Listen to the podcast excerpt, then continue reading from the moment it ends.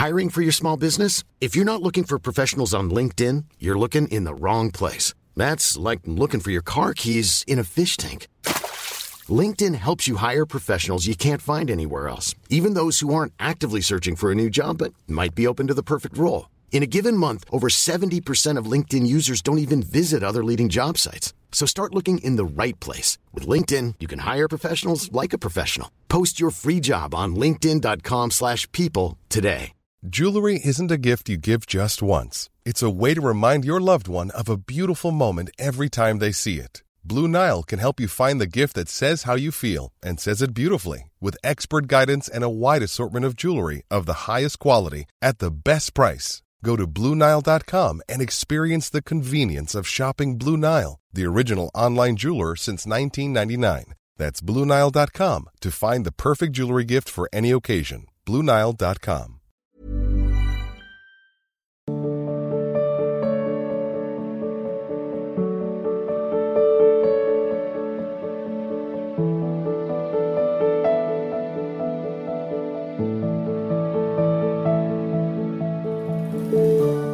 सत्यम जी गाजियाबाद से। राधा वल्लभ श्री हरिवंश महाराज जी आपके चरणों में कोटि कोटि नमन। महाराज जी अक्सर ऐसे लोग मिलते हैं बाहर भी और परिवार में भी जो भगवत मार्ग की बातों पर कुतर्क करने लग जाते हैं। साधु संतों पर दोष दृष्टि करते हैं और पर निंदा करते हैं। अब उनकी ये बातें मेरे हृदय को कोई कई दिनों तक जलाती रहती हैं। अब ऐसे समय हम कैसे अपने आप को बचाएँ? ऐसा क्या करें कि हमारा कोई भी अपराध ना बने? और उनकी बातों का प्रभाव भी हम पर ना पड़े। पहली बात तो ये समझिए कि जब हमारी बुद्धि बिगड़ जाती है तो फिर उसे हम पागल घोषित करते हैं समाज में। पागल कब समझ में आता है? जब वो जो चीज़ लेनी नहीं चाहिए, वो उठा रहा है। जो करना नहीं चाहिए, वो कर रहा है। उसी को तो पागल कहते हैं ना।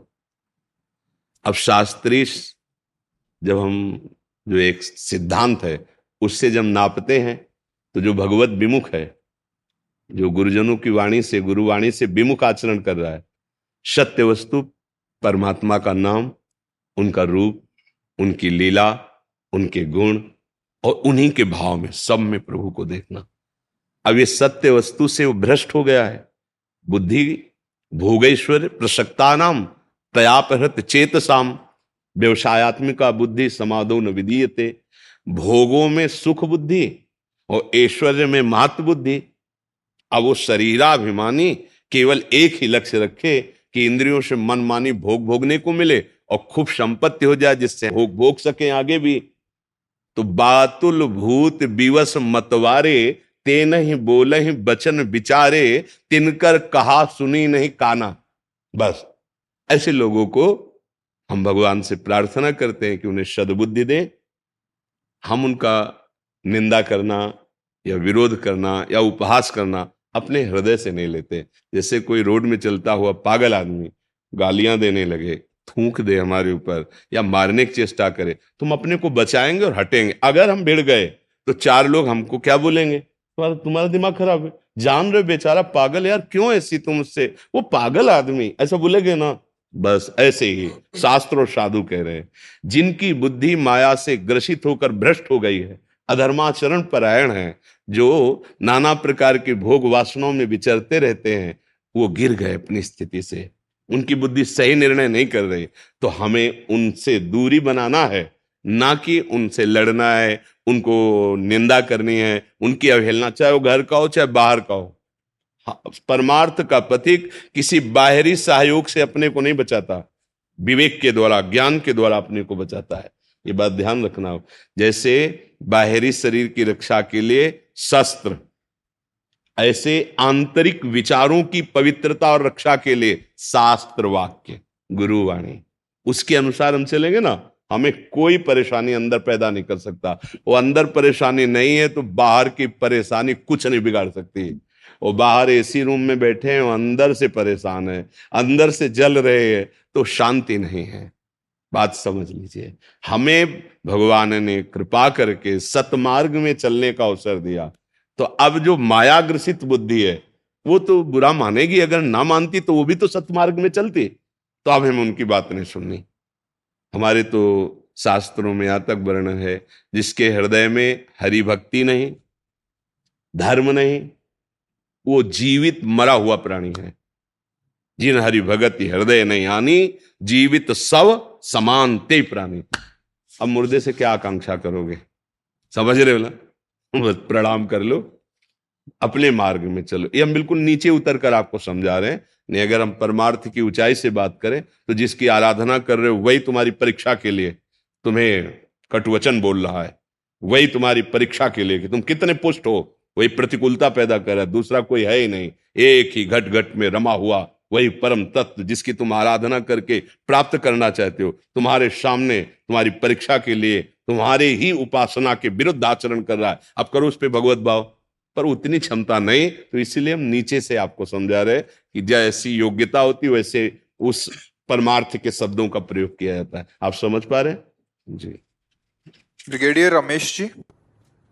जी। राधे राधे, महाराज जी, आपके चरणों में शास्त्रांग प्रणाम।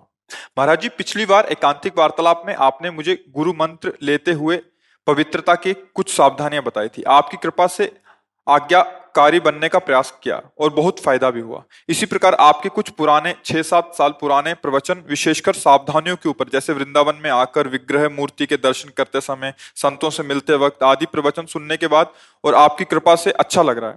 महाराज जी इस बार मेरा प्रश्न है कि प्रसाद की पवित्रता पर है। सभी को मालूम है और आपने भी कई प्रवचनों में बताया है कि आहार पवित्र होना चाहिए। हमारा आहार की पवित्रता की पहली ही सीढ़ी है। अर्थ अर्थात की पवित्रता। कुछ लोग ठीक ढंग से नहीं कमाया हुआ धन धार्मिक स्थानों पर दान करते हैं। इससे प्रसाद की पवित्रता पर संदेह होता है। हम अमूमन उन प्रसाद को विग्रह को समर्पित करके ग्रहण कर लेते हैं पर कोई धार्मिक स्थानों पर ऐसा संभव नहीं होता। यहाँ पर प्रसाद बहुत अल्प मात्रा में ले लेते हैं पर ग्रहण खाते समय किसी सुरक्षित स्थान जैसे पेड़ के नीचे रख देते हैं। ऐसा करना कोई अपराध तो नहीं है महाराज ये मतलब मंदिर आदि से प्रसाद तो ले हाँ, लेते हैं। मतलब हम समझ गए आपकी बात। इसमें भाव ये रखना कि जैसे आप प्रगट में, देवालय में, जैसे बाहर आपको कोई रोड में बांट रहा है तो लीजिए भी मत। जैसे नहीं, कोई दान की भावना से हलवा बांट रहा है, पूड़ी बांट रहा है, ऐसे आप गृहस्थ हैं, आप कमाते हैं, आप अपने पैसे से प्रयोग कीजिए, किसी के दान पुण्य लेने तो आप धाम आए नहीं। अब रही मंदिर की बात, जैसे आप बिहारी जी मंदिर गए, राधा वल्लभ जी मंदिर गए, वहाँ जो अंदर से प्रसाद मिल रहा है उसको किनका लिया? किनका समझ रहे और चार लोगों को बांट दिया। अच्छा इतना है कि आप बांटे नहीं और आप निकल आए हैं तो यहाँ की जैसे गाय हैं, अन्य जीव, आप उनको पवा दीजिए। वो भी ब्रजवासी जन है। ये बहुत सुंदर बात आपकी है। इसमें हम सपोर्ट करते हैं। पर उसको ऐसे रख देना उचित नहीं है। अपने शाम अगर आपको ऐसा लग रहा है तो फिर आप यमुना जी चले जाइए। और यमुना जी को प्रदान कर दीजिए। उसमें बहुत सी मछलियाँ जीव जंतु और यमुना रस रानी स्वयं प्रसाद प्रभु का स्वीकार करें। ऐसे रख देना अनादर हो जाएगा, अवहेलना हो जाएगी। प्रसाद भगवत स्वरूप है उसे। पर ये हम इस बात को भी सपोर्ट करते हैं कि ठाकुर सर्व समर्थ है। अब वो चाहे विश्व का कितना भी बड़ा पापी हो, पाप से कमाया हुआ धन हो, वो प्रभु को अर्पित कर तो मालिक है। उनके तो सब बच्चे ही ठहरे ना। नहीं, हमारी सामर्थ्य नहीं, उसे हम पचा लें। वो तो सर्व सामर्थ्यशाली अग्नि में चंदन डालो और चाहे बिष्ठा डालो, वो दोनों को अपना ही स्वरूप प्रदान करेगी। अग्नि में बना देगी, नहीं बना देगी, लेकिन अपनी सामर्थ्य नहीं। एक बार क्या हुआ, ये झाड़ू मंडल स्थान है, उसमें सिद्ध बलराम दास बाबा जी महाराज अपने परिकर के साथ रहते थे। ये ब्रज के भक्तों में भी चरित्र है।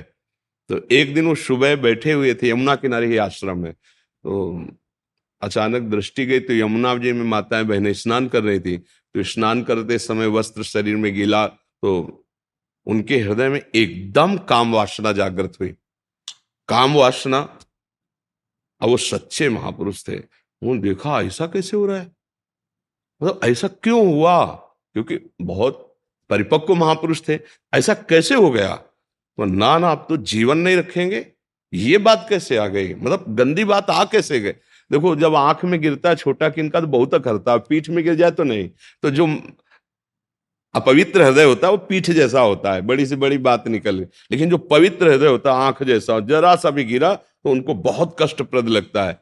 तो अन्य जो उनके निजजन, सेवी जन थे तो उन्होंने कहा कि, बाबा, हमारी इच्छा है कि परिक्रमा लगाई जाए वृंदावन की, कीर्तन करते हुए। फिर आप जैसा बाद में बताएँगे, वैसा हम करें। वृंदावन की नाम कीर्तन करते, परिक्रमा, और उसका प्रभाव खत्म। एकदम हृदय शांत, जैसे नशा उतर गया हो। तो उनका कल कहाँ से प्रसाद आया था? तो उस समय श्री ठाकुर गोविंद देव जी महाराज जो इस समय बाहर कहा है? जय जय, जयपुर में है। वो यही वृंदावन के ठाकुर, उस समय वृंदावन में विराजमान थे। तो बोले, गोविंद देव जी का कल प्रसाद आया था पूरा तो पाया गया। तो उनका, गोविंद देव जी का प्रसाद। पूछो जाके, किसने भोग लगाया था? तो प्रधान सेवक से जब पूछा तो बोले, कलकत्ता की वैश्य आई थी और उसने सब श्रृंगार और भोग सब उनका, अब ना पाए तो प्रसाद का अपमान होता, पाए तो ये दशा होती। महापुरुष थे, ठाकुर जी के पास गए सीधे। दर्श, ऐसे दृष्टि मिले, अब अपने तो उनसे गुस्सा भी तो उन्हीं से की जाएगी। कि आप प्रसाद ना पावे तो प्रसाद का अपमान होता, प्रसाद पावे तो भाव बिगड़ा। अब हम क्या करें? वहाँ से आ गए ठाकुर जी उनके ध्यान में प्रकट हुए। और कहा, देखो, हमारा पूरा जगत है। हमारे सामने तो जो आएगा, हम उसे स्वीकार करेंगे। आप किनका रख लो और भिक्षा मांग के पाओ। हमारा तो पूरा जगत है। तब ये सिद्धांत है कि जैसे प्रसाद मिला, किनका ले लिया, और चार लोगों को बांट दिया, या फिर ऐसे दे दे या यमुना रसरानी उसको ऐसे रख के छोड़ के चल देना। अनादर नहीं करना है, भगवत स्वरूप ये बिल्कुल बात है, ठाकुर तो सर्व समर्थ है, हमारी सामर्थ्य ले कि हम सब कुछ पचा सके, उपासक को ये सावधानी ज़रूर रखनी चाहिए। ऐसा, जैसे विरक्त जन है भिक्षावृत्ति का अवलंबन, मधुकरी मतलब भौरा जैसे हर पुष्प से थोड़ा थोड़ा पराग लेके अपना पेट भर लेता है, ऐसे चार घरों में मांग ले। संतों की अलग अलग वृत्ति होती, एक होती आकाश वृत्ति, जैसे अपने लोग। आकाश पहले भिक्षा वृत्ति से, अब आकाश वृत्ति में कि जैसा हरी, जो भेज दें, जो आ गया, उसी से बिजली का बिल भरो, दाल और रोटी लग और ठाकुर का भोग लगा मांगेंगे नहीं। जीवन जितना है, प्रभु को अर्पित करके आकाश वृत्ति कोई कोई महात्मा अजगर वृत्ति से स्वयं जो सामने आ गया जैसे आकाश वृत्ति में पैसा आ गया तो हम उससे खरीद के कर रहे हैं। लेकिन अजगर वृत्ति में ऐसा नहीं। जो सामने आहार आ गया, उसे पालिया सब छोड़ दिया। अलग अलग वृत्ति। तो मधुकर वृत्ति ज़्यादा प्रशंसनीय कि पाँच घरों में चले गए और रोटी मांगी, पाँच रोटी पाई, उसे मधुकरी वृत्ति कहते हैं।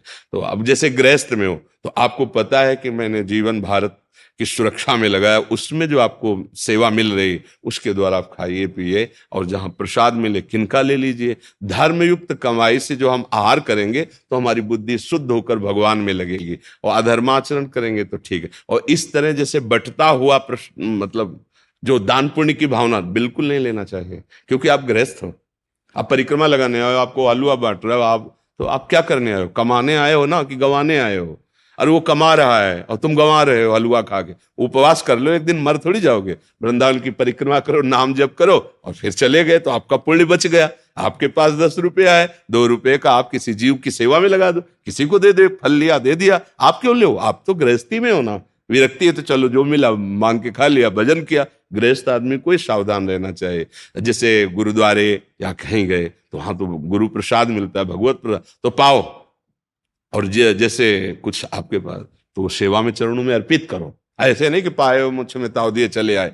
फिर ठीक नहीं, आप गृहस्थ हो, आप कमाते हो। तो वहाँ जो, मान लो कहीं भी है, संत समुदाय में, गुरुजनों के द्वारा जो तो दिया हुआ है तो है ना, वहाँ कोई तो आप भी दीजिए। सौ रुपया आप रख दिए प्रसाद लिया कोई बात नहीं हुई जैसे गुरुद्वारा है सब तो खूब भंडारे चलते थे गुरुवाणी की कृपा से खूब तो अपना कर्तव्य है कि पाओ प्रसाद वहाँ गुरुवाणी को भोग लगाए, पर वहाँ सेवा कर दो, वहाँ पोछा लगा दो सोनी लगा दो। मान लो किसी के पास अर्थ सुविधा तो शरीर है ना, हवा करो वहाँ बैठे हुए जनों की, पादुकाएँ साफ़ कर दो, पोछा लगा दो, कुछ करो, ऐसे अगर किए तो गवा दोगे, फिर क्या है? तो ये सावधानी अच्छा है, बहुत अच्छा है प्रश्न आपका, आदरणीय। है कृष्णा बेरीबाल जी कोलकाता से। महाराज जी आपके चरणों में कोटि कोटि प्रणाम। महाराज जी हमें अपने भौतिक इच्छाओं की बातें दूसरे लोगों से क्यों नहीं करना चाहिए? आज की त्याग की चर्चा से प्रश्न आया। क्योंकि उसकी सत्ता दृढ़ होती है। तो ये आगमा पाइनो अनित्य है। अगर इनको हम बार बार चिंतन करेंगे इनकी वार्ता करेंगे तो हमारा हृदय इनमें आसक्त हो जाएगा। इनमें महत्व बुद्धि हो जाएगी, इनकी सत्ता दृढ़ लगेगी और यही हमारा नाश है, यही हमारा पतन है। विषयों का चिंतन, विषयों का भोग, विषय वार्ता, विषय लालसा, यही हमारी बार बार जन्म और मृत्यु का कारण, दुर्गति का कारण यही है। इसीलिए इनकी ना तो वार्ता करनी वार्ता करनी है तो बोधयंता परस्परम भगवान कहते हैं, परस्पर मेरी वार्ता करो, तुम्हारी वाणी पवित्र हो जाएगी। अगर आपको भोग चाहिए तो जो भोग प्रभु को समर्पित किए जाते हैं, प्रसाद बनाकर उनका सेवन करो। धर्म युक्त धर्म की सीमा के अंतर्गत भोग तो वो किसी से कहने की ज़रूरत नहीं है, भगवान से भी मांगने की ज़रूरत नहीं है। क्यों? क्योंकि भगवान से हम सत्य वस्तु मांगे कि भोग मांगे। एक जैसे गरीब आदमी है वो किसी चक्रवर्ती सम्राट के पास जाए और उससे कहा जाए, तुम्हारी जो इच्छा हो मांग लो। कहेगा, एक साल का भैंस गाय का चारा दे दो, एक साल की रोटी की व्यवस्था कर दो। पर ये नहीं समझ रहा कि चक्रवर्ती सम्राट अगर वो ये बोल दे कि आपको जो भावे सो दे दो तो इतना दे देगा कि तुम जीवन भर खा नहीं पाओगे। ऐसे ही हमारे भगवान सुख समुद्र हैं, ज्ञान समुद्र हैं। हम अज्ञानी जी पता नहीं क्या मांगे?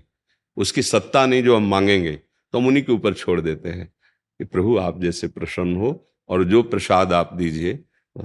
तो फिर हम मांगे भी क्यों प्रभु से? कोई अज्ञानी है क्या? वो सर्वज्ञ है, जानते हैं। जो उनको उचित लगेगा, वो करेंगे।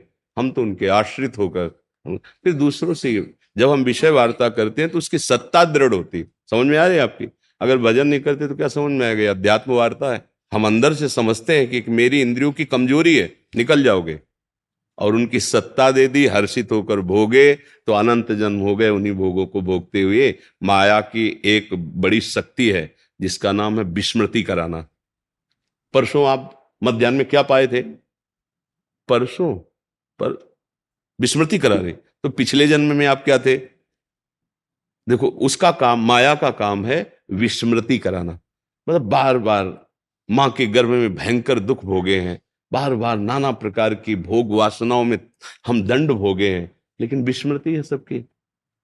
संसार की सुखद दुखद घटनाओं की कोई ऐसी स्मृति इस जन्म की बड़ी वाली। हाँ हाँ ऐसा। नहीं तो तत्कालिक पूछा जाए तो हमारी जितनी स्मृति है, वो सब धूल धूसरित करती जाती माया। और भक्ति का क्या कार्य है? स्मृति प्रदान करना। सत्य वस्तु की स्मृति। जैसे संपूर्ण गीता सुनने के बाद श्री अर्जुन जी कह रहे, नष्टो मोहा स्मृति लब्धा माया का काम विस्मृति। तो आपको लगता है कि अगर मैं ये भोग लू, ये वस्तुएँ हूँ, मैं इनका स्वामी हूँ तो मैं सुखी हो जाऊँ? कितने वर्ष, कितने दिन?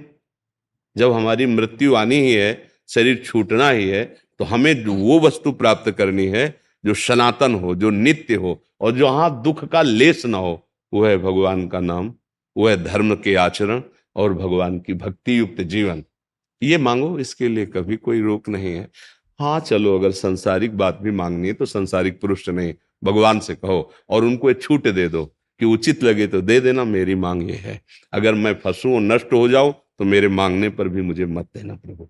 भक्तों की जो भावनाएँ होती हैं, भगवान ने उनको भी अपना ही माना है, जो अर्थार्थी हैं, जो आर्त हैं, जो जिज्ञासु हैं, पर ज्ञानी को अपनी आत्मा कहा है। अर्थात मैं ही ज्ञानी हूँ। ज्ञान स्वरूप ब्रह्मविद ब्रह्म भी भवती। आपको समझ में आ रही है हमारी बात? जी जी। हाँ। तो हम ये कह रहे हैं कि किसी से कहने की क्या ज़रूरत है? क्योंकि इनकी सत्ता नहीं है। जब हम इनकी चर्चा करते हैं ना तो इनकी सत्ता दृढ़ होती है। अब देखो जैसे अंदर कोई विकार आ रहा है और आप सत्संगी हो ऐसे नहीं तेरी सत्ता ही नहीं। अब तू मेरा कुछ नहीं बिगाड़ सकता। राधा राधा राधा। वो स्प्रित होगा जलाएगा खत्म हो जाएगा। फिर स्फुरित होगा, अब उससे कम जलाएगा, फिर खत्म हो जाएगा। फिर स्फुरित होगा, फिर और कम जलाए। एक दिन आएगा कि स्फुरित ही नहीं होगा। अब वो जहाँ स्फुरण करके उसका नाम मनमत है, इंद्रियाँ और मन, ये मथित कर देती हैं, व्याकुल कर देती हैं। और हमारे को पता नहीं है कि इनसे कैसे हटना है। मन और इंद्रियों में तदात्म है तो हम भोगों में शांति के लिए उतर जाते हैं। और भगवान ने कहा त्यागा शांति अनंतरम। और हम समझते भोगा शांति अनंतरम। तो भोग से क्या हुआ? और वासना तृष्णा बढ़े। हम गिरते चले जाते हैं। इसलिए कहा गया कि आप अपनी इच्छाओं का दमन कीजिए, ना कि इच्छाओं को प्रकाशित कीजिए। अच्छा जैसे जैसे आप इनको सत्य मानने लगेंगे तो फिर दुख भी सत्य हो गया, नरक भी सत्य हो गया, पापाचरण भी सत्य हो गया, वो तुम्हें भोगने पड़ेंगे। बिल्कुल आप ये समझो कि आप जैसा सोचोगे, वैसा बन जाओगे। जैसा सोचोगे वैसा दिखाई देने लगेगा। जादू का तमाशा है। भगवान की माया का ऐसा जादू है, तुम जैसा सोचोगे, वैसे तुम्हें अनुभव में आने लगेगा। और जैसा तुम्हारा भाव होगा, वैसे तुम्हें दृष्टि प्राप्त हो जाएगी। जैसे मनो जिस कामी पुरुष है, और उसकी दृष्टि, चाहे किसी को भी देखे, वो अपनी कामना से युक्त देखेगा। निष्कामी पुरुष है, वो अपने भाव से। और जो भगवान का प्रेमी है, वो सर्वत्र भगवान देख रहा है, नहीं देख जड़ चेतन जग जीव जत, सकल राम में सी राम में, सब जग जानी। चिद चिद लक्षणम सर्वम, राधा कृष्णमयम जगत हमको क्या दिखाई दे रहा है? स्त्री पुरुष, जड़ चेतन। हम जैसा ये यथा माम प्रपद्यंते तास तत्व भजाम्यम अगर आप भगवान को विषय मानकर भजोगे तो विषय दिखाई देगा। ब्रह्म मान के भजोगे तो ब्रह्म दिखाई देगा। है वही दूसरा नहीं, जाकी रही भावना जैसी प्रभु मूर्ति देखिए एक ही भगवान कंस के रंगमंच पर पधार रहे हैं, लेकिन अलग अलग सबको दिखाई दे रहे हैं। एक ही राम जी, जनक जी के हम मंच पर विराजमान, सबको अलग अलग दर्शन। तो भगवान का अलग अलग दर्शन भाव दृष्टि के अनुसार हो रहा है। तो हमारी दृष्टि कैसी? जैसा हमारा चिंतन होगा, जैसी हमारी वासना होगी तो हमारी वासना गंदी है, शरीर भाव है भोग में सत्यत्व, सुख बुद्धि है, इसलिए मना किया जाता है कि आप अपनी इस बात को समझो। अगर इनको आप नित्य मानोगे, इनको सुखद मानोगे, इनको सच्चा मानोगे तो इसी में फंसे रहोगे, कभी निकल नहीं पाओगे। ये भूत के लड्डू हैं। ना खाए तो परेशान, खाए तो परेशान। बोलो, है ना? नहीं, ना खाए तो ललचाए। यार, कितना बढ़िया। और खाए तो कभी तृप्ति नहीं। भूत के लड्डू है हाँ तो एक भूत लगाओ तो परेशान है तो पंच महाभूत लगे हैं। नहीं? एक भूत लगाओ तो आदमी झाड़ फूक करवा ले ले जाले क्या क्या? और यहाँ तो पंच महाभूतों का नशा चढ़ गया है कि मैं देह हूँ, देहाभिमानी, पंचभूतात्मक रचित इस देह को मैं मान करके इंद्रियों के साथ भोगों में विचरण कर रहा है। बड़ा समस्या है। अब ये चूँकि अध्यात्म है, बिना भजन के इसका रहस्य समझ में नहीं आता है। सत्य मार्ग का अवलोकन, सत्य वार्ता, ये तो भगवान की कृपा है कि आप यहाँ सुनने आए हो, यहाँ बैठने आए हो। नहीं सत्य शास्त्रों के वाक्य और संत जो भगवत अनुरागी जन है, उनका सत्संग बड़े दुर्लभ हैं। अगर आ भी जाए तो कुछ ले नहीं पाते, तर्क वितर्क, देहाभिमान, और अगर पकड़ ले महत्संगस तो दुर्लभ हो, पर अगम्यो दुर्गम हो। अगर आप उनकी बात समझ गए तो अमोघस्य है। निश्चित आप परमानंद में डूब जाएँगे। देखो, जब पारस मणि मिल गई तो सौ दो सौ ग्राम सोने की कोई बात रह जाती है क्या? पहाड़ बना लो, पूरी सृष्टि बनाने वाला प्रभु अगर मिल जाए तो आपके पास कमी क्या रह जाएगी? तो हम घाटे में हो जाते हैं। जब प्रभु से कहते हैं कि हमको ये वस्तु दे दो, ये पदार्थ दे दो तो हम घाटे में हो जाते हैं। जब दस हज़ार वर्ष तपस्या की श्री करदम जी ने, भगवान प्रसन्न हुए। भगवान ने कहा, क्या आपकी इच्छा है? तो उन्होंने कहा हमें पत्नी चाहिए। तो भगवान के आँसू आ गए। उसी से बिंदु शर बना। भागवत में पढ़ के देखना। बिंदु शर का जो प्रादुर्भाव हुआ, भगवान के अश्व से हुआ गजब है, मेरी प्राप्ति के बाद भी है। तब कहा कि ठीक है, आपने पत्नी के लिए मेरी आराधना की। तो विश्व सुंदरी और परम पावन करने वाली महाराज मन और शत्रुपा से प्रकट देवहूति नाम की कुमारी आएँगी और तुम्हारा वर्ण करेंगी। और फिर आगे वाली बात स्वयं कह रहे हैं कि मैं स्वयं पुत्र रूप में आऊँगा और तुम्हें उपदेश करके तुम्हारा उद्धार करूँगा। देखो, भगवान के लिए कामना जो भगवान से की गई तो भगवान ने अपने आप ठेका उद्धार का भी ले लिया और कपिल भगवान के रूप में अवतरित होकर सांख्य योग क्या, प्रकृति और परमात्मा का बड़ा सुंदर उपदेश करके श्री करदम जी को परम पद प्रदान किया। तो अगर हम कोई चाह भी करें तो भगवान से करें और भगवान के ऊपर छोड़ दें। तो वो चाह के साथ जैसे संखिया जहर है, खाएँ तो मर जाएगा। पर जैसे दमा आदि बड़ी बड़ी बीमारियाँ हैं, जब वैद्य उसे शोध कर अन्य औषधियों से मिला के देता है तो रोग निवारण ऐसे विषय हमें मार देगा। और वही विषय जब भगवत अर्पित प्रसाद हो जाता है तो प्रसादे सर्व दुखा नाम महानिरस्य उपजाते इसलिए रोकते हैं कि असत वस्तु की सत्ता को दृढ़ मत करो। ना सतो विद्यते भाव, ना भाव विद्यते सता। समझ पा रहे आप? जी। राधा राधा। एडवोकेट अमित पुरी जी। राधे राधे। राधे राधे महाराज जी आपके चरणों में कोटि कोटि प्रणाम। गुरुदेव कलयुग में अपने कर्म पर नज़र कैसे रखें? मोह माया लोभ अहंकार नज़र करने वाला होता कौन है? ये समझना पड़ेगा ना। आप ही नज़र करने वाले हो और फिर नज़र चूकने वाले हो। तो आप तो नज़र चूके हुए हो तो नज़र करे कौन? चूकी हुई नज़र का स्वरूप क्या है? अंतकरण में तदात्म भाव आप ये नहीं देख रहे हैं, कह ज़रूर देते हैं, मन आज मेरा शांत नहीं है। मतलब दृष्टा तो आप सूचित कर रहे हैं वाणी से, लेकिन आप मन बने हुए हैं। आप स्वयं को उसके साथ अशांत किए हैं। आज मेरी इच्छा है, ये खाऊं, ये देखूँ, ये सुनूं, ये आपका विषय नहीं, ये उन इंद्रियों का विषय जिनके साथ मन मिल गया है। पर आप उस समय तदात्म है तो आप नज़र कैसे रखेंगे? नज़र तो दृष्टा पुरुष रखता है। जो दृष्टा भाव को प्राप्त दृष्टा ही तो नज़र रखेगा। और हम तो दृश्य बने हुए हैं। जो हमारा अंताकरण माँगता है, वही अब क्या करें? हमें इससे अलगाव चाहिए। तो इसके दो उपाय हैं। एक, हरिभजन, सत्संग। जैसे पंछी आकाश की यात्रा में दो पंखों का प्रयोग करता है। ऐसी परमार्थ की यात्रा, साधन को हरिभजन है कै सत्संग सहाय। प्रधान साधना, नाम जप।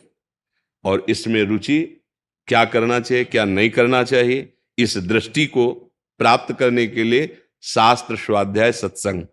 अगर सत्संग नहीं है, हरिभजन नहीं है तो आप स्वयं फिसले हुए, फिर जांचेगा कौन?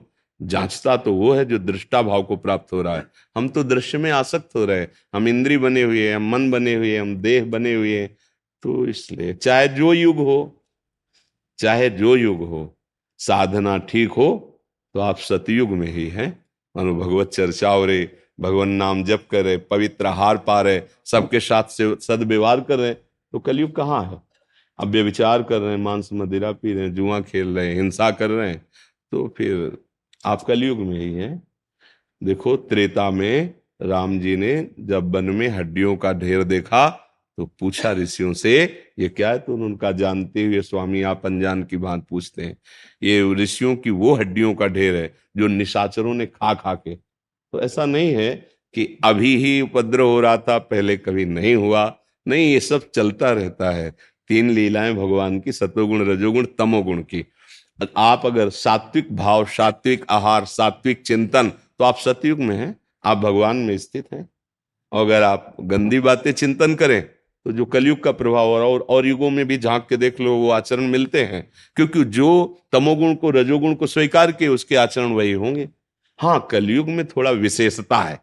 कलयुग के प्रभाव की विशेषता है पर भगवान के नाम से बढ़कर थोड़ी कलयुग सामर्थ्यशाली अगर हम नाम जप करते हैं सत्य शास्त्रों के अनुसार चलते हैं तो हमारे ऊपर कलयुग का कोई प्रभाव नहीं रहेगा। कलयुग का प्रभाव तब होता है जब भगवत विमुख होते हैं। देखो, कलयुग के प्रभाव को रखा गया है, मदिरा पीना, परिस्त्री गमन करना, स्वर्ण चोरी अर्थात चोरी करना हिंसा मारकाट मांसा दिखाना नहीं, और द्वित कीड़ा, छल कपट, जुआ आदि। अगर ये आचरण नहीं है तो आपके ऊपर कलयुग का प्रभाव नहीं पड़ेगा। ये आचरण है तो आप कोई भी हो, प्रभाव उसका पड़ेगा। कलयुग जो है, वो ऐसे अटैक नहीं करता। जब आप उसके स्थान दोगे, तभी वो आएगा। नहीं तो नाम जब करो, भगवत आराधना। क्या कलयुग है? क्या कलयुग है? बोलो, कहाँ कलयुग सुबह से शुरू है। है? डेढ़ बजे रात्रि से लाइन पे खड़े हैं। आप सोचो, पूरा रोड दो किलोमीटर का है वहाँ से यहाँ तक। यहाँ गेट से लेकर वहाँ उस गेट तक। दो व्यक्ति ही व्यक्ति व्यक्ति ही व्यक्ति। क्या है? आपके अंदर भाव आया है। तो कलयुग, अगर कलयुग आपके ऊपर होता तो आप कहीं और खड़े होते यहाँ नहीं खड़े होते। यहाँ खड़े मतलब कलयुग नहीं है। आप देखो, राधा राधा राधा राधा, ऐसे चिल्ला रहे हैं और घंटों से पहले खड़े हैं। मतलब अगर हम दो ढाई बजे निकलते तो वो पहले से खड़े हैं। अगर वो जो श्रृंगार करते हैं रोड में, वो उसको देखो तो ऐसा लगता है दो तीन घंटे पहले किया होगा। पत्रावली सब, ऐसे रचना सब, चौक पूर्णा ये कलयुग है, भला एक कलयुग है। अगर कलयुग होता, है तो हमें धक्का मार करके निकल जाते। नहीं, वो तो ऐसे फूल बरसा रहे हैं। और आप शराब खाने में देखो जाके जब मत Many of us have those stubborn pounds that seem impossible to lose, no matter how good we eat or how hard we work out. My solution is PlushCare.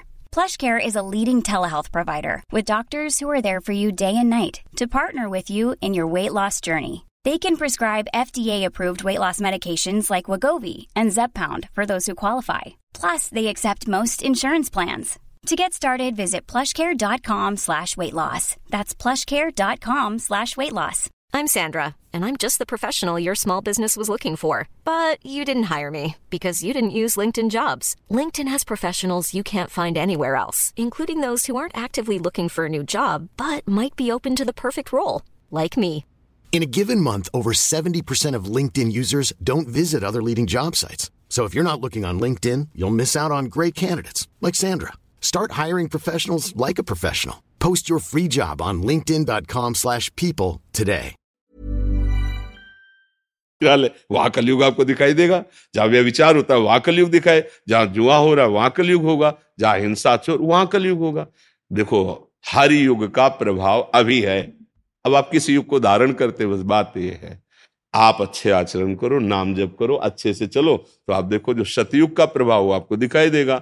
और जो भगवान के समय त्रेता में सतयुग में द्वापर में भगवान के अवतार के समय भी वो जो भगवत भाव के नहीं थे तो उनमें वही सब था जो कलयुग में वही सब था। मार काट विचार गंदे आचरण भगवान के आगे किसी की नहीं चलती। हम नाम जप करें भगवत आश्रित रहे। समझ रहे आप? चंद्रपाल जी आगरा से? श्री हरवंश आगरा श्री हरिवंश महाराज जी।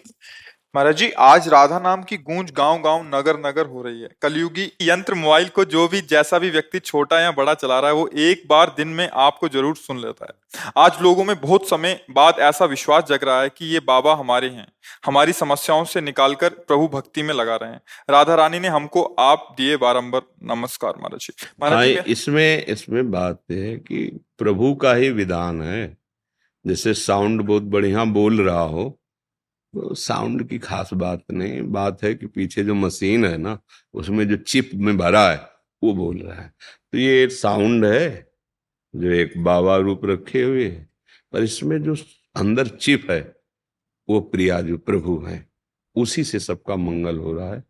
मतलब बाहर से ना हम, अगर हम कहें तो ना हमारी सामर्थ है, ना हमारा प्रभाव है ये हमारे प्रियालाल की सामर्थ्य है और ये प्रियालाल का प्रभाव है। जान पाए तो जान ले, पर किसी भी भाव से, जैसे हम मंदिर जाते तो प्रभु मंदिर में तो बहुत ऊँचे अंदर पर हम प्रथम सीढ़ी से प्रणाम शुरू कर देते हैं कि मेरे प्रभु का मंदिर है। तो ऐसे इस देह मंदिर पर भाव कर लो तो आंतरिक विराजमान जो प्रभु हैं, उन तक पहुँच हो जाएगी, बस बात यह है। पर यहाँ कहीं कोई ऐसा नहीं कि हमारी श्रेष्ठता या हमारा प्रभाव, ऐसा नहीं है। इसमें जो विराजमान है, वो प्रभु का खेल है। ये जो सबका स्वरूप आप देख रहे हैं, ये किसी व्यक्ति की सामर्थ्य नहीं है। किसी की सामर्थ्य। ये उस, उसी की सामर्थ्य जो कर तुम, अकर तुम, अन्यथा कर तुम। हमें कुछ पता नहीं कि आप प्रश्न करोगे, हम क्या उत्तर देंगे? हम नहीं है। जो आ रहा है, उसको पकड़ लो। हम भी सुनते हैं जैसे आप सुनते हैं। अगर हमें आप माने तो हम भी श्रोता ही हैं। हम भी देखते क्या करवाया जा रहा है क्या बुलवाया जा रहा है क्या देख बस ये समझो हम अभी कल परसों बोले थे किसी से जैसे हाईजैक कर लिया जाए तो हाईजैक होने पर उसका कोई अधिकार नहीं रह जाता ला बस हाईजैक कर लिया गया है ये जीवन मृत जीवन को हाईजैक कर लिया गया है। मृत जीवन को अमृत बना दिया बस उन्होंने अपना अधिकार वही उनका प्रभाव है। यहाँ व्यक्तित्व तो नहीं है। यहाँ ऐसा नहीं कह सकते कि नहीं, बिल्कुल नहीं, अंदर से सुन। और जो विश्वास मानकर चल दे तो उसको वही अनुभूति होगी। क्योंकि ये हमारे वचन नहीं है, ये हमारा प्रभाव नहीं है, ये प्रभु का प्रभाव है। जो पहली बार हमारे सामने आते हो कहते, कई महीना से सत्संग सुने, हमारा बड़ा परिवर्तन हो गया। तो हम मिलते होते, बार बार बात करते होते तो ये कौन परिवर्तन कर रहा है? जिसकी वाणी है, वही जाके परिवर्तन। हज़ारों लोग कहते हैं, हमारे स्वप्न में आ पाए तो हमें पता होना चाहिए ना, अगर हम गए नहीं, हमें कोई पता नहीं है। वाक्य में तो कौन कर रहा है? वो कर रहा है ना? वो जादूगर जो पूरे विश्व को नचा रहा है, वही वही कर रहा है, उसका, उसके सिवा। बस, सोई जाने जी, देव जनाई, और जानत तुम्हें तुम्हें हो जाए वह सारा खेल उनका है, उनके यहाँ हम तुच्छा परम धमा हमारी पूछो, इतनी इतनी दवाएँ, पानी पीने की व्यवस्था नहीं। क्योंकि पानी ज़्यादा पियो तो शरीर फूलेगा डायलिसिस ये हमारा है और ये हमारे प्रभु का है। बस ये बात समझ, दो डिपार्टमेंट है। ये है मैं का भोग, जो मैं अहंकार करके किसी जन्म में कर्म हुआ, और ये है उस अहंकार के समर्पण का, ये जो खेल देख रहे हैं उनका। हाँ बस हम सबसे यही प्रार्थना करते हैं, अगर हमारी प्रार्थना आप स्वीकार करें कि आप जीवन में अभी तक जो हुआ हुआ। अब शराब न पिए। मांस न खाएँ। पानी ग्रहण जिससे किया है, उसी से भाव रखें। गृहस्थ संबंध का अन्य भाव। जननी समझाने पर नारी, धन पराय विश्व भाई दूसरे का जो धन है, वो विश्ववत समझे और दूसरे की जो, वो माता के समान समझ अभी आनंद की अनुभूति हो जाए। भाई, इतना ज़रूर छोड़ दो। शराब पियोगे बेविचार करोगे, मांस खाओगे, फिर पतन हो जाएगा। इतना बुरा पतन होगा कि अभी अवसर भगवान ने मानो देह देकर कल्याण का फिर अवसर नहीं हाँ, साधन धाम मोक्ष कर द्वारा पाए न जे परलोक समारा सो परत्र दुख पावई सिर धुनि धुनि पछताए काल है कर्म है ईश्वर मेरी। बड़ी कृपा है आप सबके ऊपर कि आप सत्संग का आदर करते हैं साधु समाज में बैठने की इच्छा की है इसका मतलब भगवान की कृपा। जब द्रवे दिन दयालु रागो तो साधु संगति पाई तो अब इसका लाभ ले लो। अभी तक जो किया, राधा राधा। अब लो नसानी अब ना। अब ये बात तो मान ही लेना कि अगर, क्योंकि आजकल जैसे कोई किसी के यहाँ जाए ना तो अतिथि देवो भव में अब आजकल यही पार्टी है, यही मित्रता यही दोस्ती है कि हमें गंदे व्यसन कराए जाएँ, गंदे आचरणों की प्रेरणा, सुविधा, दृश्य, यही आज का तो इसलिए बचो, इससे बचो। जीवन अशांत हो जाएगा। बिना भय के भयभीत रहोगे बिना किसी दुख के आपका मन आपको दुखी करता रहेगा। अगर गलत आचरण हो गए और अगर आप सत्य पे चलोगे, धर्म से चलोगे, हम मानते हैं आपके पास लौकिक सुविधाएँ नहीं पर आपका हृदय शांत होगा, शीतल होगा, आपका जीवन सुखमय होगा, आपके परिवार के जन स्वस्थ होंगे, क्योंकि धर्म से चल रहे ना। देखो जब युधिष्ठिर जी को वनवास हुआ ना बड़ा दुख कहाँ चक्रवर्ती सम्राट पद में अभिषेक हुआ और कहा वनवास? तो वनवास के समय जब दुखी होकर बात करते तो वहाँ उनको उत्तर दिया मार्कंडे जी ने कि देखो, तुम्हारे पास कितने ब्रह्म ऋषि विराजमान हैं। वनवास का दुख तो भगवान श्री राम को उन्होंने उदाहरण में दिया। तुम्हारे पास तो पचासों ब्रह्म ऋषि विराजमान है और आपको हर समय भगवान की महिमा, उत्तम धर्म का ज्ञान और इनका सानिध्य भला आपको दुख क्या है? आपको दुख क्या है? जिसके पास साधु महात्मा वास कर रहे हैं या जिनको साधु महात्माओं का सानिध्य मिला हुआ है, वो निरंतर रहते, तभी तो सूर्य के द्वारा बटलोई प्राप्त की थी उनकी सेवा के लिए।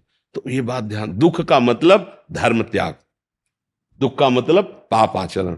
नहीं तो आप सच्ची मानो, एक हृदय में अलौकिक शीतलता रहती है एक प्रसन्नता रहती है एक संतोष रहता है, भगवान का भरोसा रहता है, ये सब मंगलमय है। शराब मत पीना, मांस मत खाना और ये गंदी बातें न करना। आप सुखी रहोगे, आप स्वस्थ रहोगे, प्रसन्न रहोगे तो हमारी सेवा बोलने की, सोचने की सार्थक हुई। आप नहीं मानेंगे तो फिर हम भगवत भाव कर लेंगे आप में। आप मानेंगे तो हम अपना बच्चा मान लेंगे, अपना परिवार का सदस्य मान लेंगे। नाते नेह, राम के मनियत, सुहद सुसेव्य जहाँ लो। तो हमें देखकर आपको प्रसन्नता होगी। यही जीवन का हमारे लाभ। और आप प्रसन्न है तो जीवन का लक्ष्य यही है। हाँ प्रसन्न आत्मा। पर यह तभी होगा जब गंदे आचरणों का त्याग करें। दंडो दंडो वैष्णो जन पावन पति पावन जय हो मेरे राधा रमन लाल जी। सुनो माला लाओ श्री जी की पहनान धन्यवाद आज्ञा करो कोई सेवा क्या? है? हाँ उसके लिए सही मानो तो कुछ करने से प्राप्त नहीं होते होने से हो जाते हैं। हमारा सर्वस्व भाव उनके चरणों में हो जाए।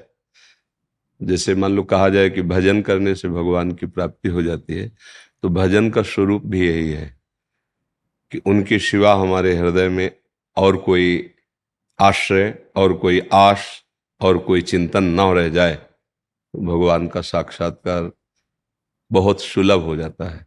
अनन्य चेता सततम, यो माम स्मृति नित्य सहा तस्याम सुलभा पार्थ नित्य युक्त योगिना। युक्त होने का तात्पर्य यही है कि मन वचन कर्म से अब ये मान लिया है सत्य वस्तु, सत्य संबंध, प्रभु के सिवा हमारा कोई नहीं है। वही हमारी जीवन आश है, वही हमारे विश्वास है, वही हमारा सर्व बस निश्चित समझो ये भावना जागृत होते ही अखंड भजन अपने आप होने लगता है। जिससे हमारा अपनापन होता है, वही ममता होती है। जहाँ ममता होती है, वहीं चिंतन होता है। तो समता सब संसार में और ममता नित्य बिहार में। श्यामा श्याम, हमारे आराध्य देव, आप मानो सियाराम। तो जो हमारे आराध्य देव हैं, उनमें ममता हो और संपूर्ण विश्व में समदृष्टि हो जाए कि मेरे प्रभु ही विराजमान है। बस बात बन गई। जब इंद्रिय और मन में ममता होती तो भोग प्रिय लगते हैं, और जब प्रभु के चरणों में ममता होती तो नाम, रूप, लीला, गुण संत जनों का संग, उनके चरित्र, ये सब प्राण प्रिय लगने लगते हैं। जब प्रभु की सिवा और कोई स्मृति नहीं तो निश्चित उसी क्षण उसे भगवत साक्षात्कार हो जाता है। अभी क्या है कि वृत्तियाँ फैली हुई हैं, उनको धीरे धीरे समेटना है। बस अखंड स्मृति ही भगवत प्राप्ति है। जितना अंतर से भगवत चिंतन में डूबा हुआ उपासक है वैसे रूप झलकने लगता है। और जहाँ सत्यत्व में स्थिति हुई, वही साक्षात्कार हो जाता है। एकमात्र प्रभु प्रभु। कई बार बताया है कि कान भय प्राण में, प्राण भय कान में। ही में न जान परे कान है कि प्राण है। ये स्थिति, केवल भगवत चिंतन। खूब बढ़िया अवसर है, शरीर स्वस्थ है। नई अवस्था है। निरंतर नाम जप करो। जो असाधन है विकार वाले इंद्रियों के मार्ग हैं। ज़बरदस्ती हठात उनको रोको। उनके रोकने की जो व्यथा है उसको सहो। यही तपस्या हो जाएगी। निरंतर भजन भगवत प्राप्ति का सहज सरल उपाय है। समझ रहे ना? हाँ खूब मस्त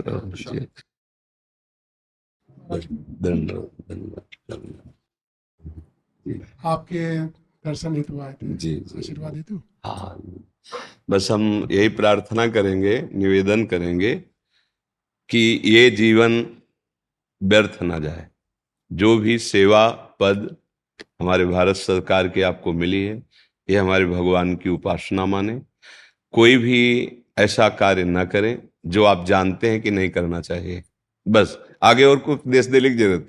जो आप जानते हैं नहीं करना चाहिए वो आप ना कीजिए। और जो आपका कर्तव्य है, उसको कीजिए। आपके लिए यही उपासना है। जैसे हमारे माला जब से हमें भगवान की प्रसन्नता प्राप्त होती है, ऐसे आपको अपने कर्तव्य पालन से प्राप्त होगी। बस आप बीच बीच में जो नाम प्रिय लगे भगवान का, वो स्मरण कीजिए। और इतना ध्यान रखिए कि शरीर की अवधि एक निश्चित है। ये इसलिए संकेत कर रहे कि ये आपको सावधान रखेगा। शरीर की एक अवधि है निश्चित श्वासें हैं, उसके आगे कोई भी गुंजाइश नहीं है कि हमें जीने दिया जाए। एक विश्वास एक्स्ट्रा नहीं ले सकते। बिल्कुल पक्का समझा, सरकारी है हिसाब किताब। जैसे ट्रांसफ़र तो फिर एक दिन भी नहीं रुक सकते। ट्रांसफ़र, है ना? तो इस शरीर से ट्रांसफ़र होगा एक दिन। तो उसकी हमें तैयारी करते रहना है कि यहाँ से जब हमें जाना है तो उस समय में क्या लेके जाना होगा? बस, वो जाएगा नाम, वो जाएगा सत्य हो जाएगा आपका कर्तव्य कर्म बस इतना ध्यान रखते रहिएगा, भगवान की आप पर कृपा ही है। कृपा ना होती तो आप संतों का आदर नहीं करते, आप संतों के पास नहीं आते। बिनु, हरि कृपा, मिले नहीं संता। आपके हृदय में भगवान के प्रति आस्था है तो उसका जीवन मंगल ही होता है। जैसे नींव भर जाए तो महल बनने में देर नहीं लगती तो आस्तिकता ये नींव है। आस्तिकता भगवान है, सत्य है भगवान का मार्ग सत्य है। अगर इतना विश्वास हो गया है तो महल अर्थात भक्ति होने में देर नहीं लगेगी। आपकी स्वास्थ्य आपकी बुद्धि ये सब पवित्र रहे और आप हमारे देश और हमारे भगवान को प्रसन्न कर लें। जी। जी, जी। मोहित जी। महाराज जी राधे राधे। आपके चरणों में कोटि कोटि प्रणाम। महाराज जी जब हम श्री जी को और ठाकुर जी को भोग लगाते हैं और भोग की थाली क्या कुछ समय के लिए अपने प्रभु के सामने रख देना चाहिए? अगर भोग की थाली को जल्दी यहाँ साथ हाँ, नहीं साथ इसके दो दो प्रकार हैं। जैसे आपको ऑफ़िस जाना है बहुत राइट टाइम वो, वो भी भगवत सेवा है। तो जो भी भोग बना दिखाया और जय और पा लिया।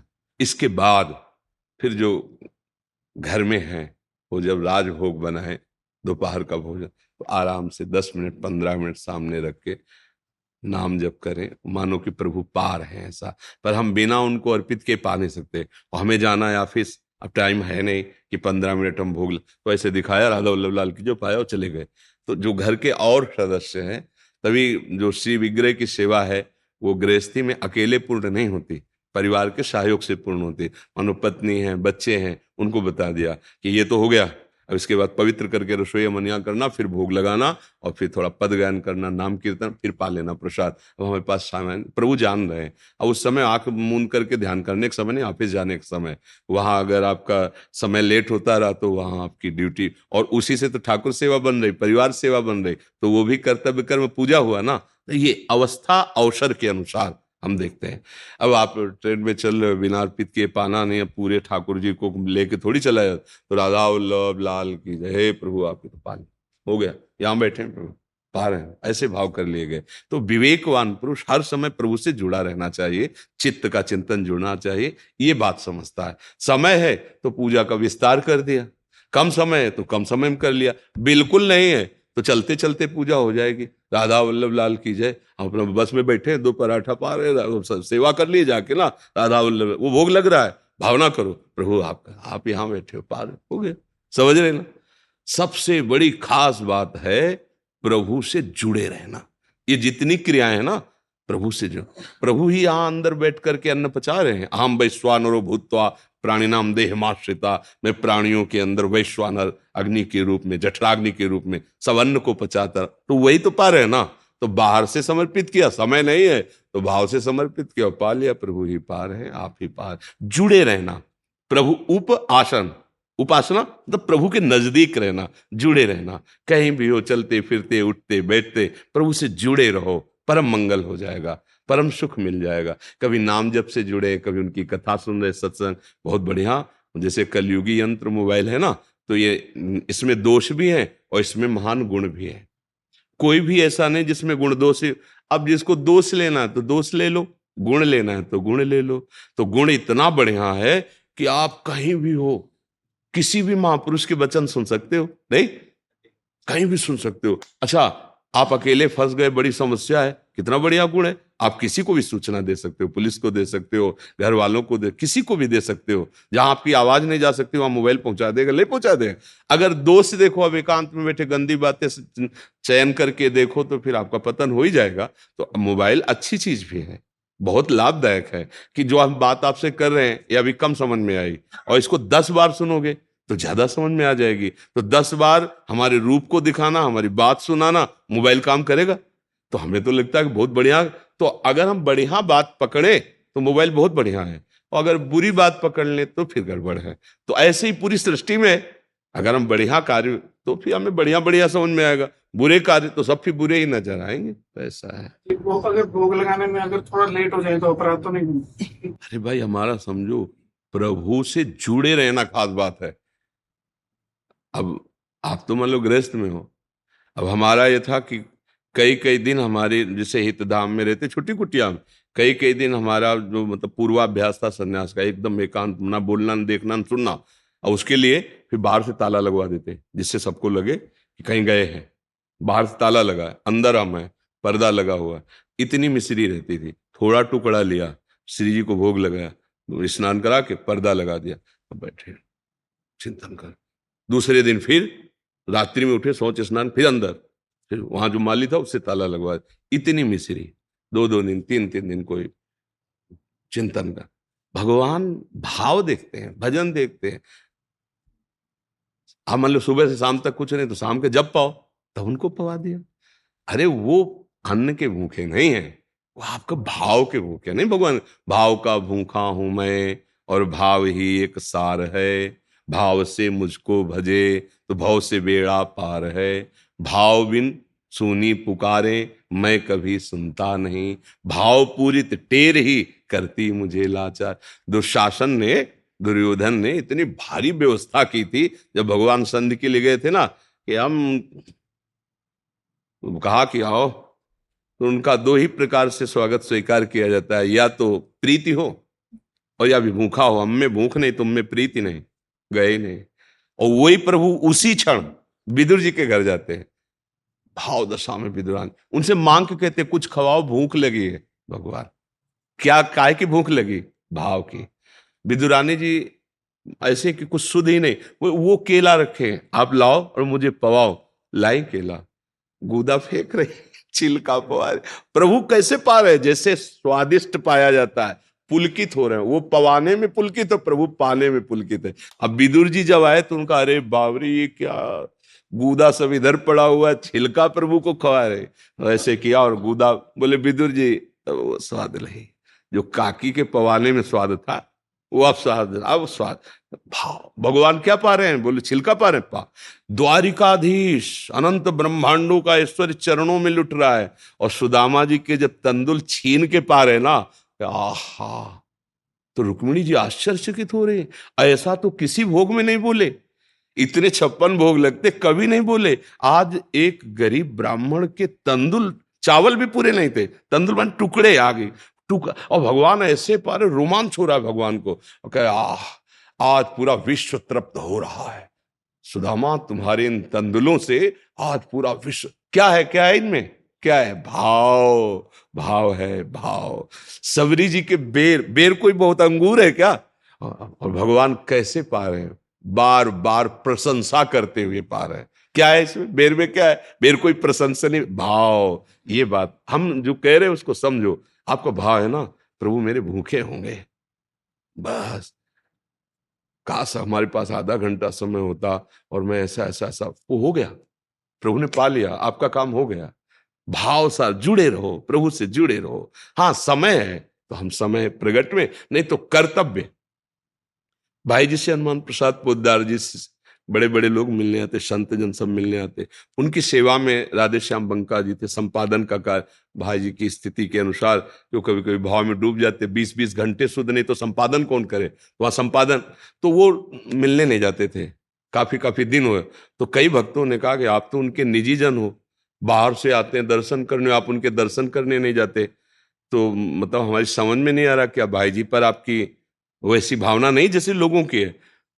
तो जब बहुत किया था उन्होंने कहा, देखो भाई जी की आज्ञा का पालन करना भाई जी से मिलने से भी ज़्यादा मैं समझता हूँ।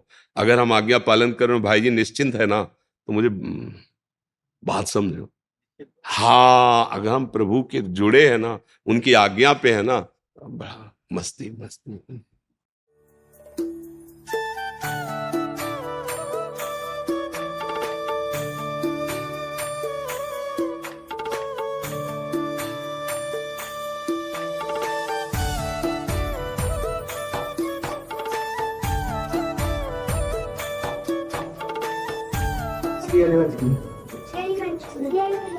पिछली बार हमने आपको राधा जी का पद सुनाया था। ज़बरदस्ती इस बार हम आपके आगे लेकर सुना रहे क्या? क्या हम आपके आगे सुना सकते हैं? सुना दो सर सुना दो लो। मुनीर बंद्र बंद्र ते तलोक शोक हारिणी प्रसन्न भक्त पंकज निकुंज भू विलासिनी विजेंद्र भानु नंदिनी विजेंद्र सोनु संगति कदा कजीश शीश नम कृपा कटाक्ष भाजनम बहुत सुंदर बहुत सुंदर ठीक है। बहुत सुंदर। हाँ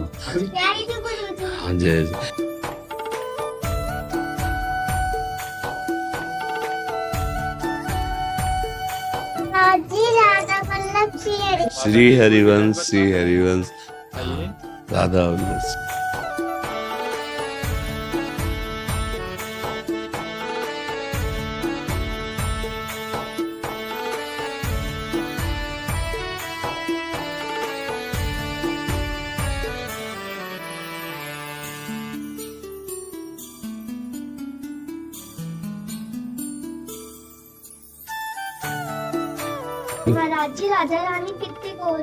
कृष्ण जी कितने काले हैं? कृष्ण जी काले थोड़ी है। वो इतने सुंदर हैं श्याम रंग में कि गोरी किशोरी जी भी चकोरी बनी हुई उनके रूप के। और किशोरी जी इतनी गोरी है कि मदन मोहन लाल जी भी चकोर की भांति उनके। अब कैसे कहें इन दो नेत्रों में कि कौन अधिक, कौन कमज़ोर? है नहीं दोनों नेत्र हमारे हैं और दोनों की दृष्टि एक है। तो प्यारी जो प्यारे हैं, प्यारे जो प्यारी है पता नहीं चलता कि कौन श्यामा है, कौन श्याम है। दोनों एक दूसरे के रंग में रंगे हुए एक ही तत्व दो रूपों में है। थोड़ा नाम जब करो और थोड़ी बड़ी हो, बुद्धि का विकास हो, तब बताएँ, प्यारी जो इतनी गोरी है, इस सृष्टि में वो गौरवर्ण है ही नहीं। और श्याम सुंदर इतने सुंदर, काले थोड़ी बड़े बड़े योगेंद्र, मुनिंद्र, जो शब्द स्पर्श रूप रसगंध पर विजय प्राप्त किए ठाकुर जी के नक शोभा को देखकर उन्मत्त हो जाते हैं। ऐसे कोट मनमत हारी मुनिमन मोहन, मदन मोहन, और इतने सुंदर है कि सोमन मन मोहन, ठाकुर जी अपने रूप को देखकर मोहित हो जाते हैं। फिर प्रियाजू तो ये वाणी का विषय नहीं भजन करेंगे तो कृपा करेंगे बता देंगे आपको कि देख मैं कितनी गोरी हूँ देख मेरे प्रीतम कितने श्याम सुंदर है काले थोड़ी। ऐसे नहीं।